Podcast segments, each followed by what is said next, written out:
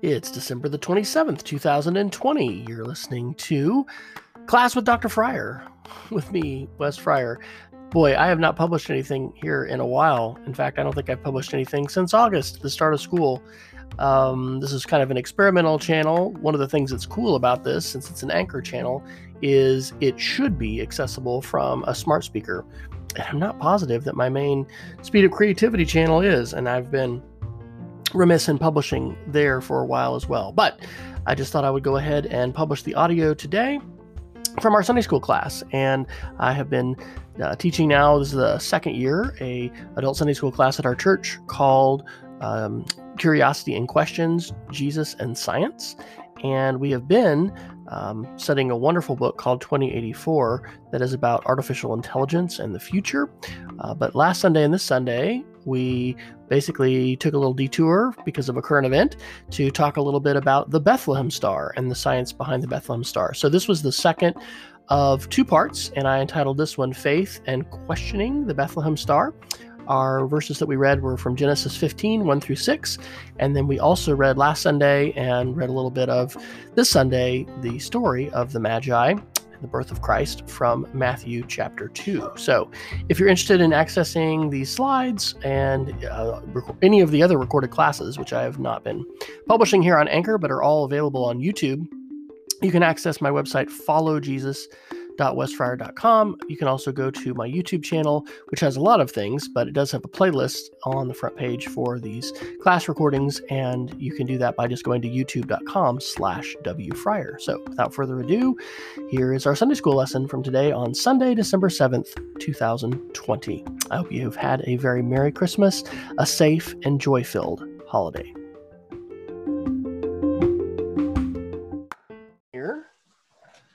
Good morning, everyone, and Merry Christmas. Today's December the 27th, 2020, and I just think it's wonderful we can gather together like this from our homes and and even keep going. I mean, some years teaching Sunday school, it, it really does feel nice to have a break, and you're like, oh, but because of I don't know everything that's happened with COVID and just much less opportunity to see people uh, I just am joyful to be able to see you all and hear your voices and then have a chance to open up God's word together. So we are going to open up God's word, of course, to Genesis 15 and read the first six verses today. And we're going to be having the second part of what we started last week, which was taking a look at the Bethlehem star and a little bit of the science of the Bethlehem star.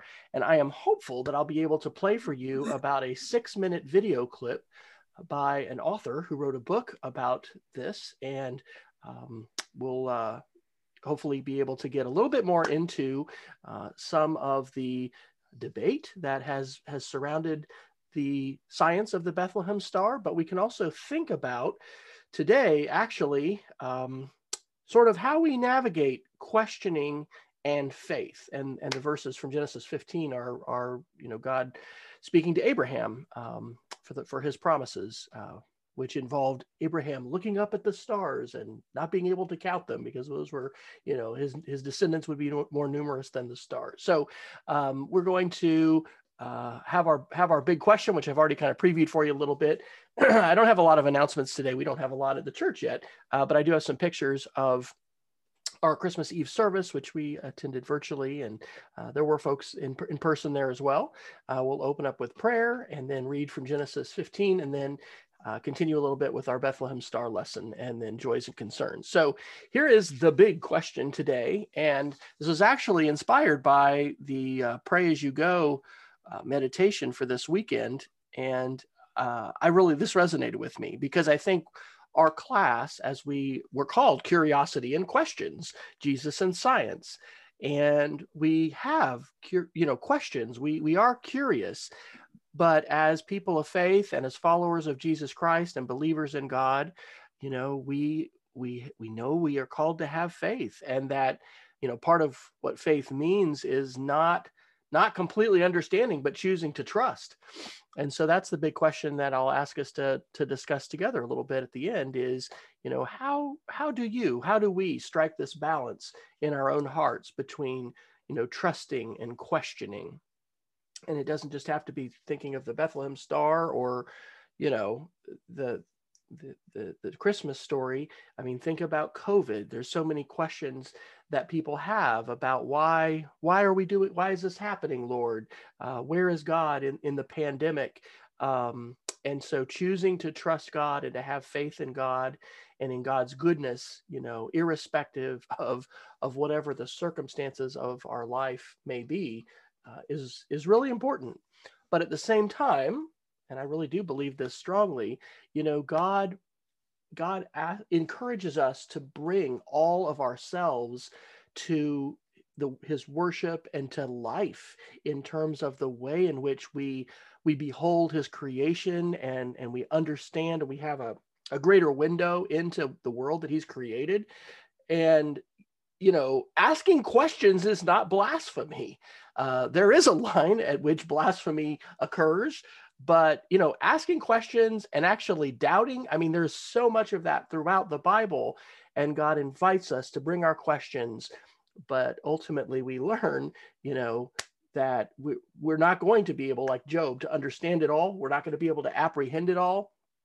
But uh, it's certainly my belief that as we continue to learn more about God and consider the ways in which science gives us this window into the, the universe, um, our reverence for God and, and our awe for Him and our worship for Him can be deepened, you know, rather than than getting smaller, which is how some people will see that. So I just got a few pictures off of the church's Facebook page for our Christmas Eve service. Uh, we we did go and pick up our little uh, box with candles and, and, supplies. And it was really lovely to be able to attend the service. I know that candlelit services for me, I think, tend to be some of the most memorable. Uh, maybe it's in part because sometimes I'll take a picture, you know, of our family as we we hold our candles aloft.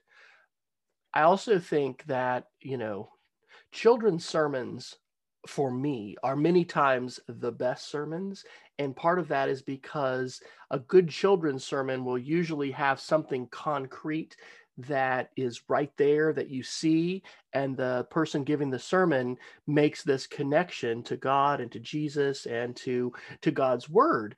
And the the the candle uh, that is you know there in, in the center of the advent uh, wreath representing the Christ candle. And then this symbolism of the pastor you know taking taking his or her candle lighting it and then passing that light to the congregation um, it's just a really really you know powerful and memorable thing. It just um, you know personifies the way in which we're called to share jesus's light. There's there's a lot of of uh, sort of sermon illustrations you can get from that because you know we don't get that light from inside us. We have to get it from jesus. And and what we do is we share that light. And so i think probably the sanctuary as it had you know some folks there in person uh, but the the lit candles it was darker you know that it that it maybe ever has been since our church has had Christmas Eve services. And I think that's probably a little symbolic of the pandemic and the way in which many of us have felt and maybe even still do feel you know this foreboding and this darkness and and we're challenged in in the joy and the hope that we have because of the circumstances that we find ourselves in. Uh, but that's one of the most important things we're reminded of uh, at church and, and reading scripture is that our hope and our joy is is not circumstantial. It's not something that just happens at christmas time or we have to go to this one place or we even have to do physical things. We have you know rituals and and we have um, things that we do in our service that remind us but that light of god that light of jesus you know shines in the darkness and has not been overcome and will not be overcome. You know god god wins and that's such good news. Um, it was great to to, uh, to to sing the the hymns and to uh, really still be connected. And i think it's just i don't know for you but it's been continues to be uh, both a weird but also a blessed experience to be connected to our church family through this this pandemic. Um, I have set foot in the church a couple times. I went to a meeting in December uh, with some of the staff talking about the information system that we've transitioned to. And then, uh, you know, I picked up our, our box of candles, but there's really hasn't been a lot of physical. I'm in the building, you know, there's been this weekly connection, and I think that, you know, in in the midst of all that we've had happen, um, this reminder that the church is not the building. You know, I, I think that um, this has been a big a big reminder of that. so again, I'm thankful for all the ways that our church is continuing to make connections and to be able to to share God's word and encourage us to be opening um, our Bibles um, I mentioned before we started that uh, one of our good dear friends, one of Alexander's classmates, and we've known him for years, Fu, got to join us for Christmas and actually for several days. And so uh, this was a little picture that we took on Christmas Eve after we had uh, celebrated and lifted our candles and sung sung Silent Night. And uh, we have our our one year old dog Moose, who's still here's asleep over here behind me. Um, who's now one and still a puppy, uh, just in a bigger suit than he was a year ago when he was, you know, you know, barely, uh, but you know, six weeks, eight weeks old, I guess, maybe uh, when we when we took that that picture. Um, so let's open up with a word of prayer. Dear Heavenly Father, we thank you for this day, and we thank you for the chance to gather together in your name Lord, we thank you for your word and we thank you for your son Jesus and for this Christmas time that you give us each year when we have the opportunity in Advent to wait and to await the arrival um, uh, of your son. But God, the reminder that we have not just of Jesus's birth, but of his life, of his his death on the cross, and his his resurrection um, after the third day. Uh, God, we just celebrate and thank you for all of the gifts. And we just pray, God, you would walk with us, walk with each one of us as um, we are in a dark time. We're in a dark winter. There is a lot of suffering, Lord. There is death. Um, and there, there are things happening in this world, um, as there always are, but it's maybe more evident in some ways that we just don't understand. And so, God, I pray that you would speak to us this day as we open your word.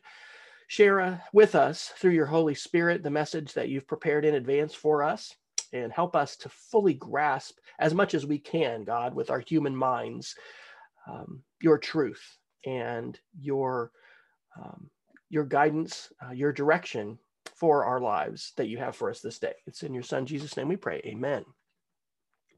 Okay, so uh, I want to open up to Genesis. We've been reading multiple scripture from Genesis. Um, we were reading from Matthew 2, and I'm going to reference the, the Matthew 2 story of the Magi again today as well.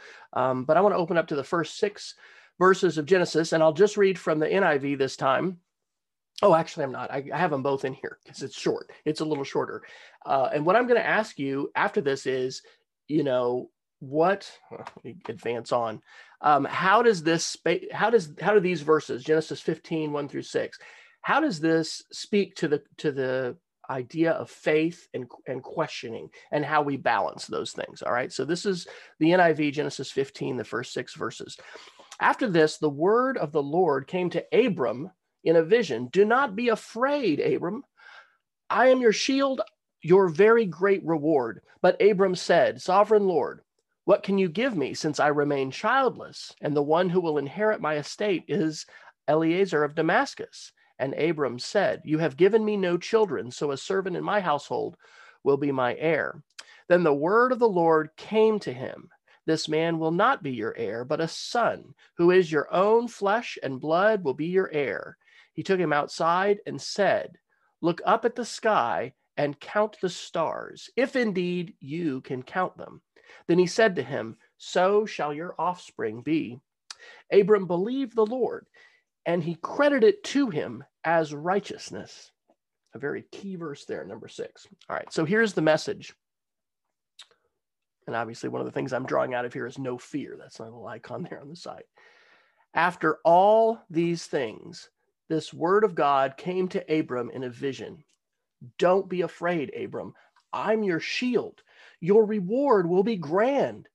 Abram said, God, Master, what use are your gifts as long as I'm childless, and Eliezer of Damascus is going to inherit everything. Abram continued, See, you've given me no children, and now a mere house servant is going to get it all. Then God's message came Don't worry, he won't be your heir. A son from your body will be your heir. Then he took him outside and said, Look at the sky, count the stars. Can you do it? Count your descendants. You're going to have a big family, Abram.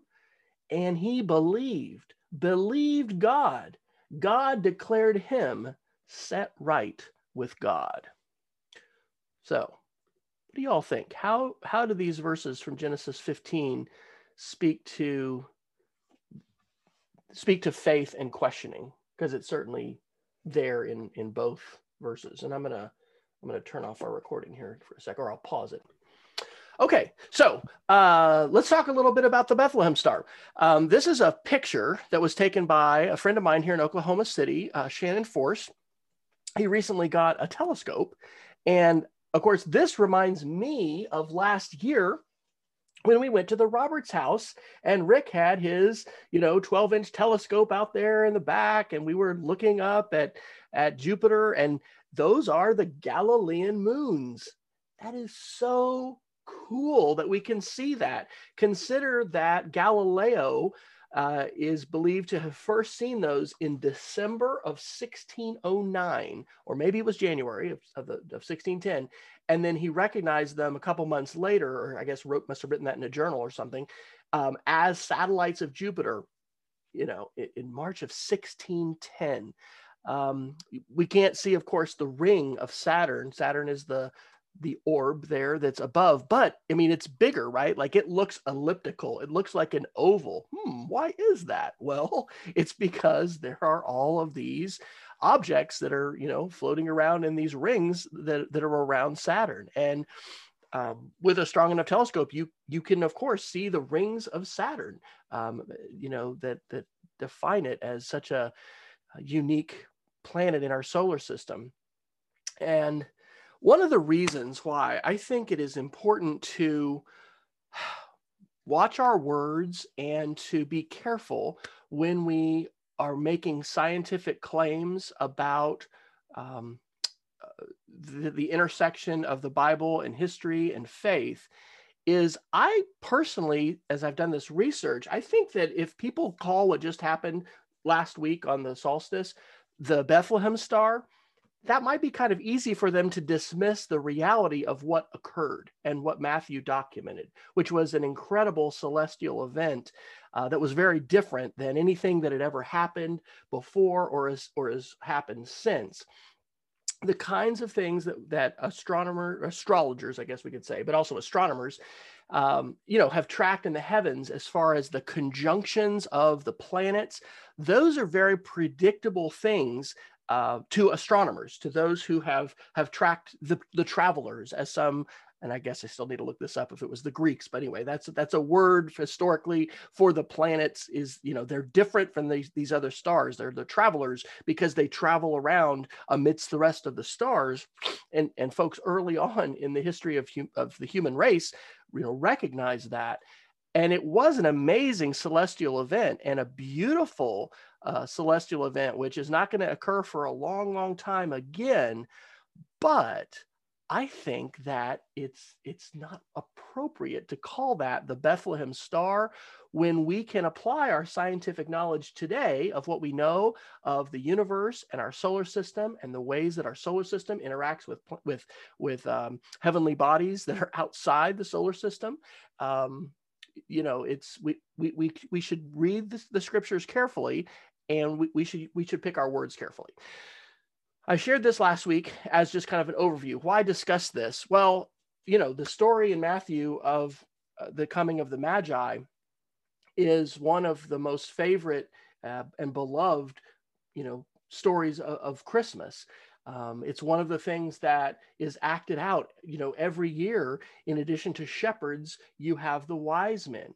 Um, theologically, this history is really important because of, of, of all of the pieces that fit together here, because there are prophetic things that happened which were fulfilled in this story, and there are important um, things that we need to understand about Jesus and his character and about God that we draw from from this story. Um, this is the Jesus in Science class, right? So I, I think it's really appropriate to take some different questions, especially when they kind of come up in current events, which is this is that's what happened this year with the conjunction of Saturn and and Jupiter. Um, and, and incidentally, if, if I don't mention this or we don't hear this in the video clip I'm going to play, um, the theory, which this 2007 DVD I'm going to mention, and then others have have advanced, uh, actually wasn't a confluence of Saturn and Jupiter. It was it was a confluence of Venus and Jupiter. So two the, the two brightest planets usually in in our sky are are jupiter the largest of the planets in our solar system and then venus the, the closest and the brightest.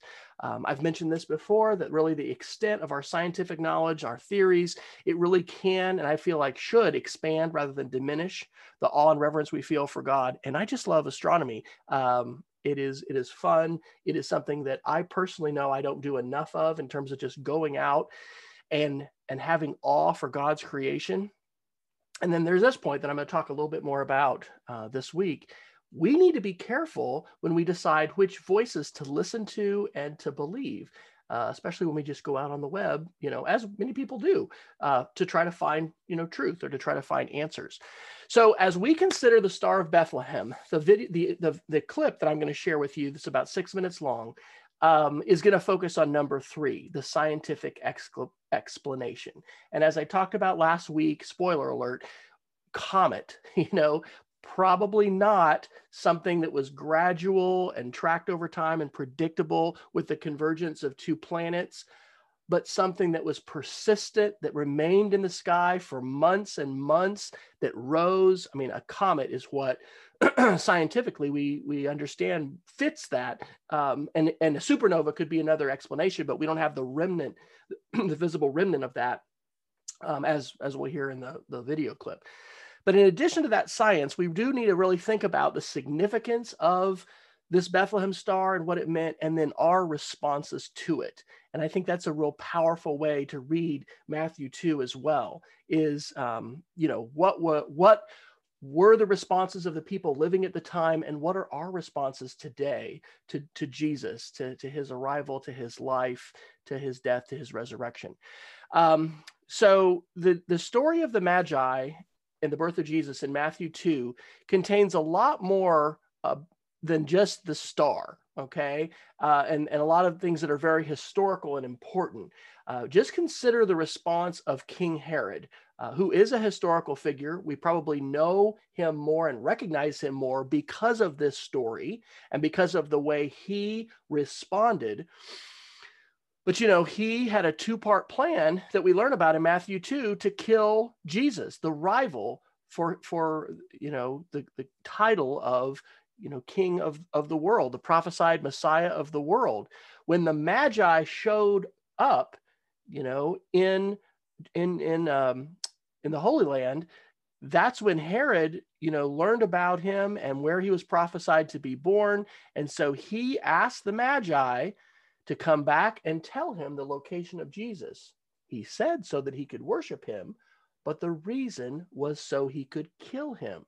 And Herod was evidently a very superstitious person, and this, um, the, the, you know, the rising of the star may or may not have alerted him, but certainly the arrival of the Magi did. Uh, and so it wasn't just this relying on them coming back to tell him.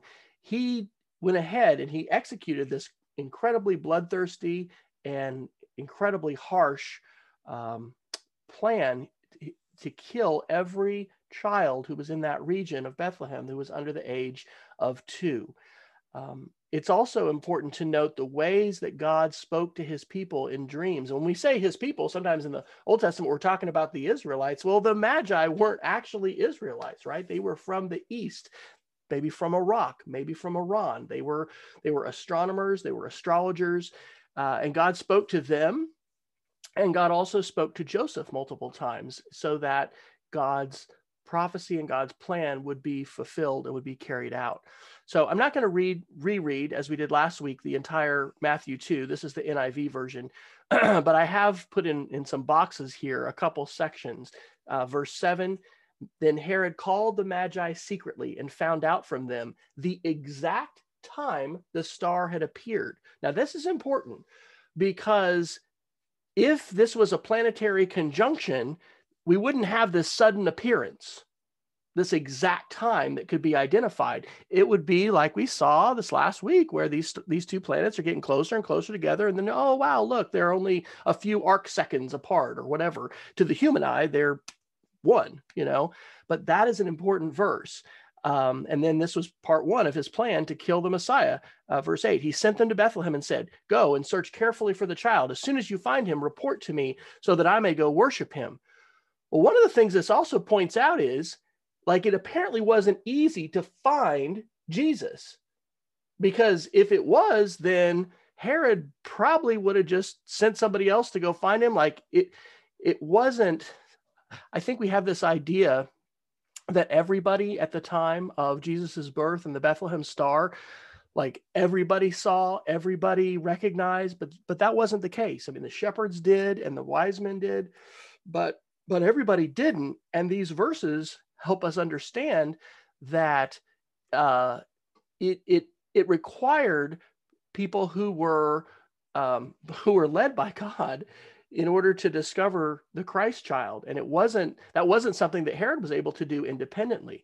The second part I highlight here on verse 13 is when they had gone, meaning the Magi had gone, an angel of the Lord appeared to Joseph in a dream. Get up, he said, take the child and his mother and escape to Egypt. Stay there until I tell you, for Herod is going to search for the child and kill him. And this is what we read in verse 16 that Herod was furious. He gave orders to kill all the boys in Bethlehem and its vicinity who were two years old and under, in accordance with the time he had learned from the Magi. Again, the time that this star had appeared um, and all of this history and what happened and then also the death of, of herod because we read in verse 19 after herod died an angel of the lord appeared in a dream to joseph and said get up take the child and his mother go to the land of israel for those who are trying to take the child's life are dead. Historically we understand that herod was stricken with a, a horrible and very painful uh, illness and and he died and the timing of that and where you place that historically is important in terms of the astronomical record because we can go back in, in time and, and flip back and, and you know with our little apps and, and and scientists that have even you know more powerful astronomical tools than you know the night sky app that I have here on my phone you can you can turn back the clock to one you know one AD or four four AD and so where you place Herod in all of this history is pretty important um, in terms of establishing, you know, what may or may not have happened um, in the sky or how to explain what happened in the sky. Okay, so last week I just Googled when when does the Bible talk about the Star of Bethlehem? I don't know if you you do this with Google.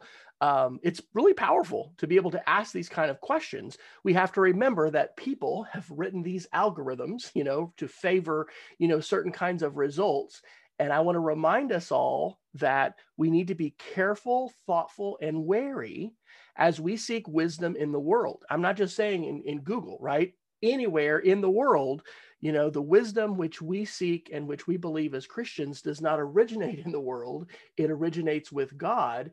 Um, and so we have to be careful. But there are a lot of benefits to, you know, kind of seeing, hey, what is what does Google say? And and typically, how many search result pages do people look at? do you and I look at? Probably the first one, you know, maybe the second one. Uh, it, it's kind of amazing that the power of this. One of the things which you will find, and had, by a show of hands, had anybody heard of this 2007 DVD before, Star of Bethlehem? Um, before I mentioned it, evidently there's some churches that have you know had this as uh, something that they've all seen before and kind of had events for uh, this fellow stephen uh, Mc, I haven't said his name before. McEveety. Uh, hey, he produced the Passion of the Christ. Okay, uh, we had church events around the Passion of the Christ. Fantastic, powerful, um, theatrical, presentation of the final weeks of Jesus' life and his resurrection.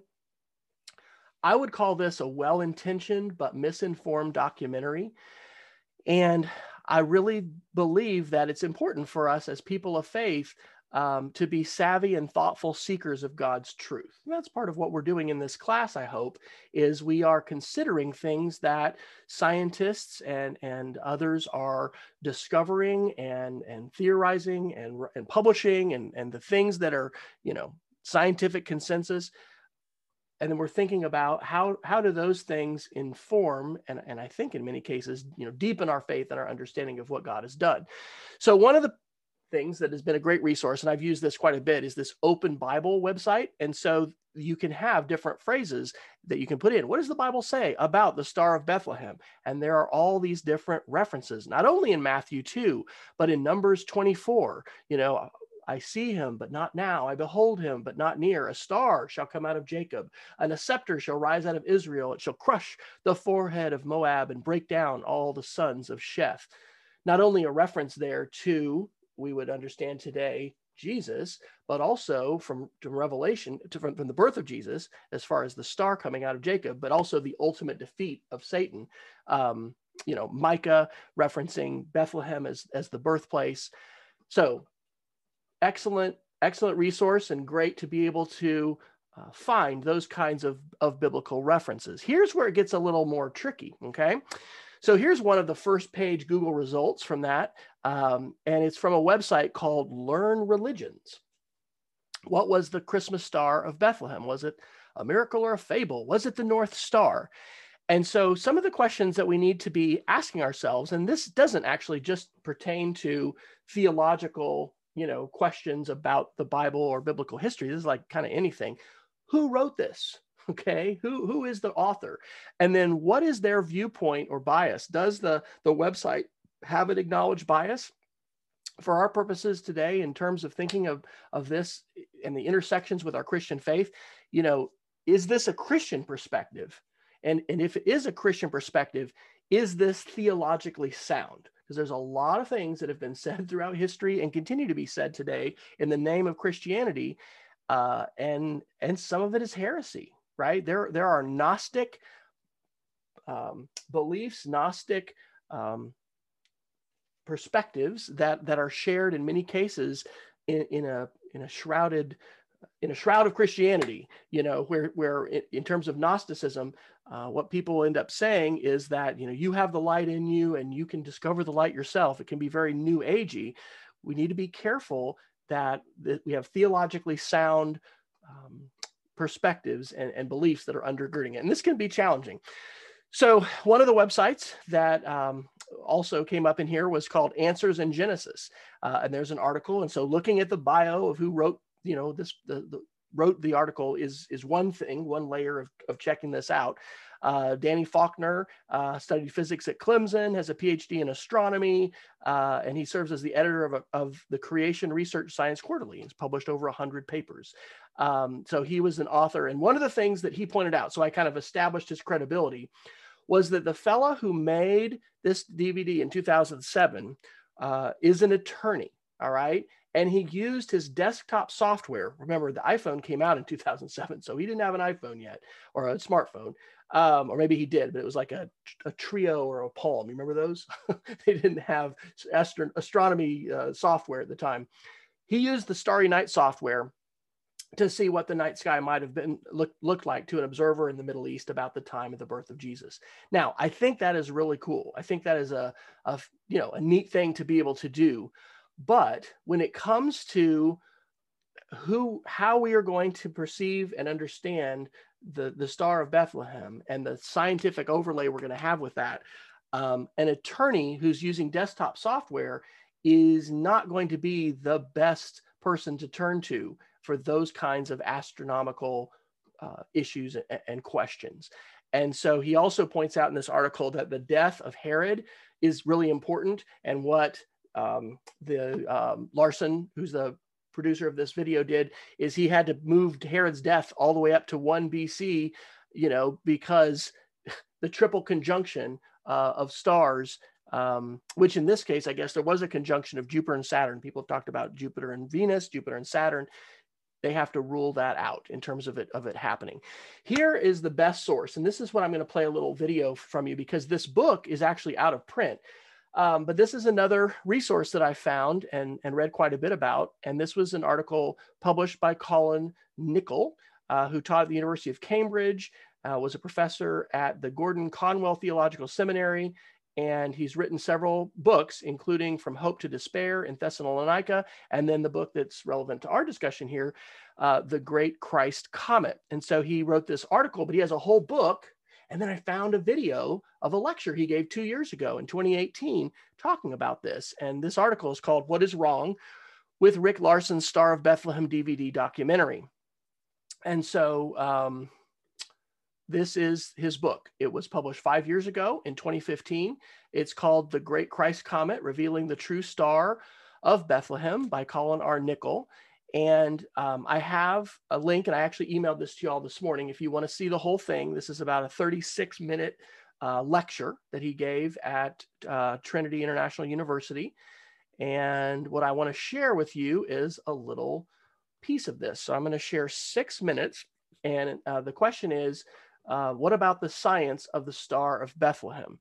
And so if I, I'm going to have to do a couple changes here. Let me, I haven't played a video in a while. So let me turn on, when I've, when I've been doing a, a so this is going to, the link here is going to take us out to a little website. Maybe.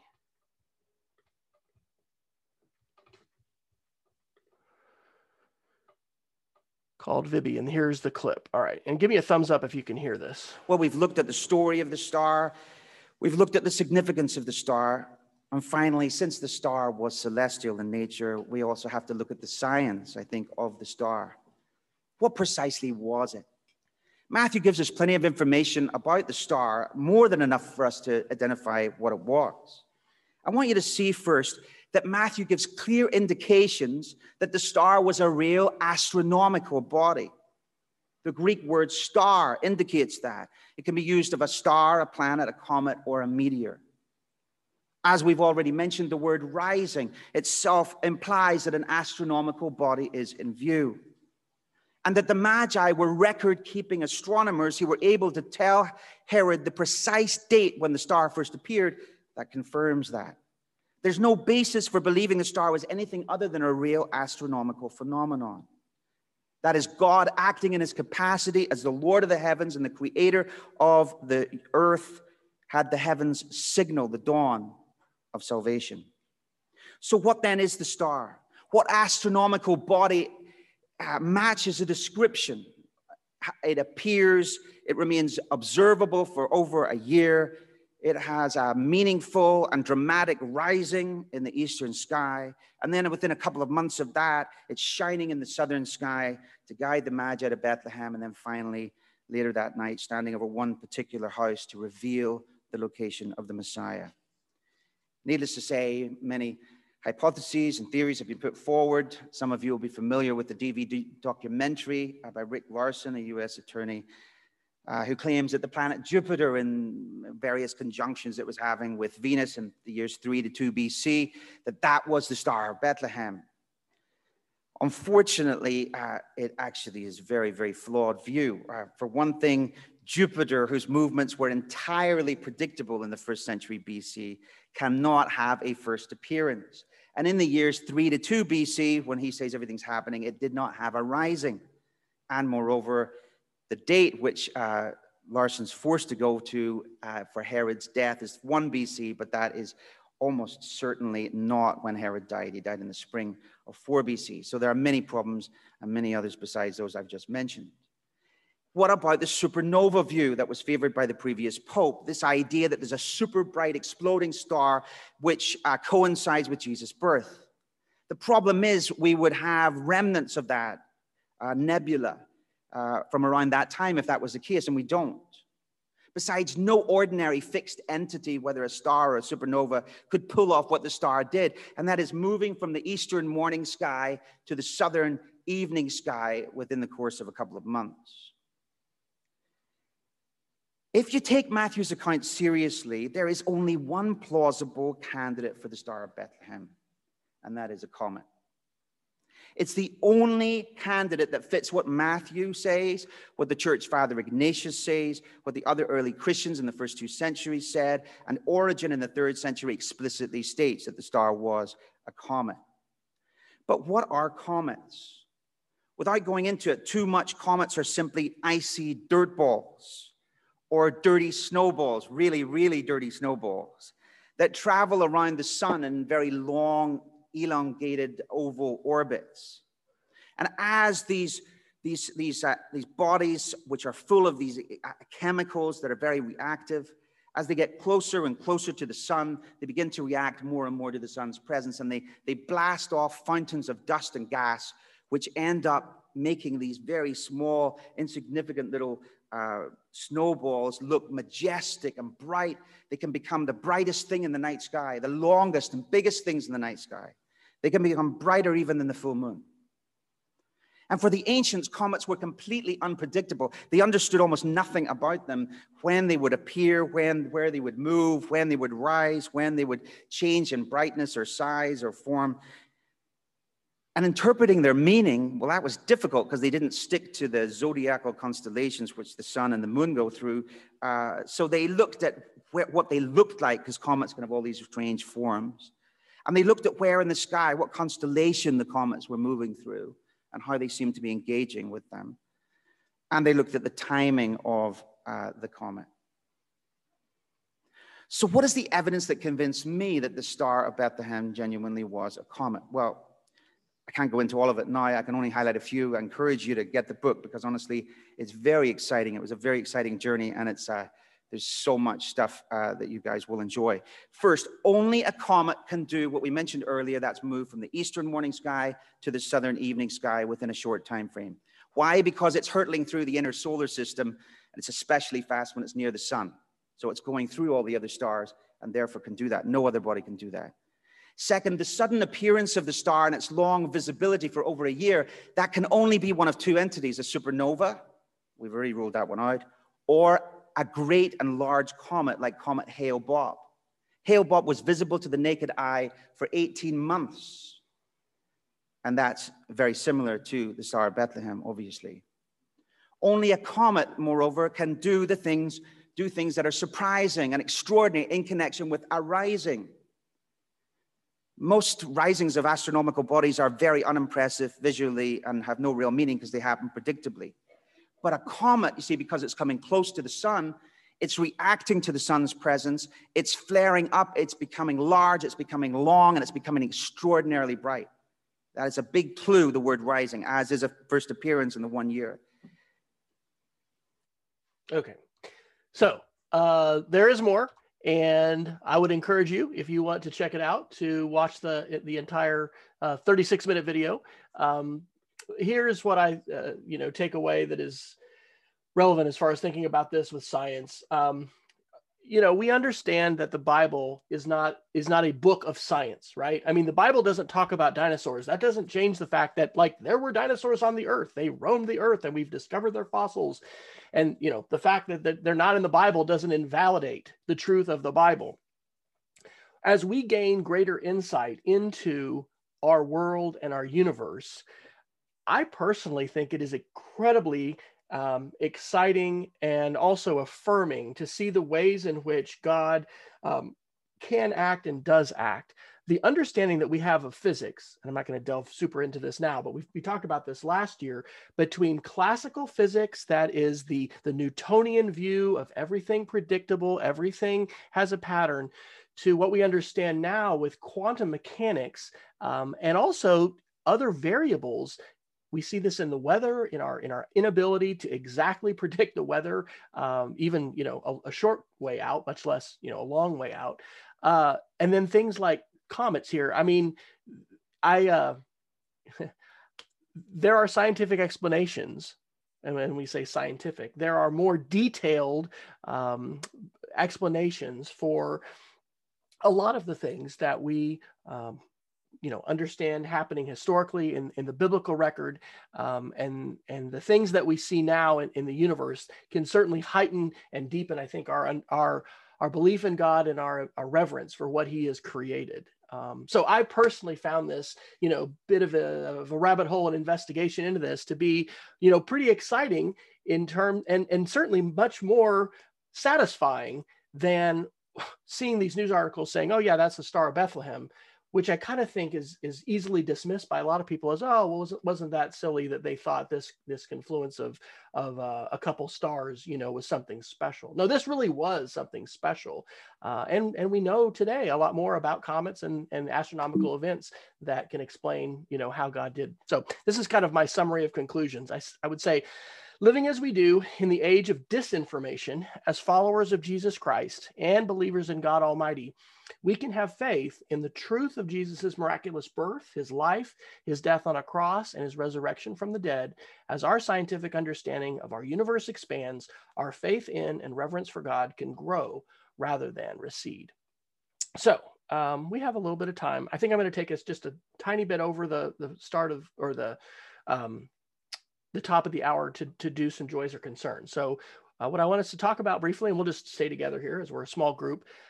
Huh, how do we strike this balance between trusting and questioning? Whether we think about Abraham and and or I should say Abram before God changed his name, uh, and then when we think about you know questions that we have in, in our own mind about uh, the Bible, perhaps about God, about the pandemic. There's a whole lot of things that we question um, how do we how do we strike that balance? So I'm going to stop the recording.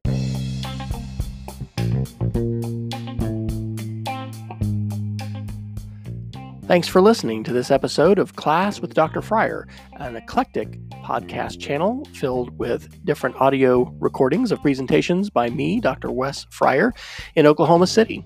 You can access this podcast uh, by either visiting Anchor's website, which is anchor.fm slash D-R-F-R-Y-E-R for Dr. Fryer, or you can simply tell your favorite smart speaker, either the Google Home or the Amazon Alexa, please play me the latest episode of Class with Dr. Fryer. Thanks so much for tuning in. Make sure that you check out the show notes and the links that I have for each episode if you'd like to follow up, and you can always reach out to me either via Twitter. My Twitter handle is at WFryer, that's W F R Y E R, or you can visit my electronic contact form by visiting wesfryer.com slash contact.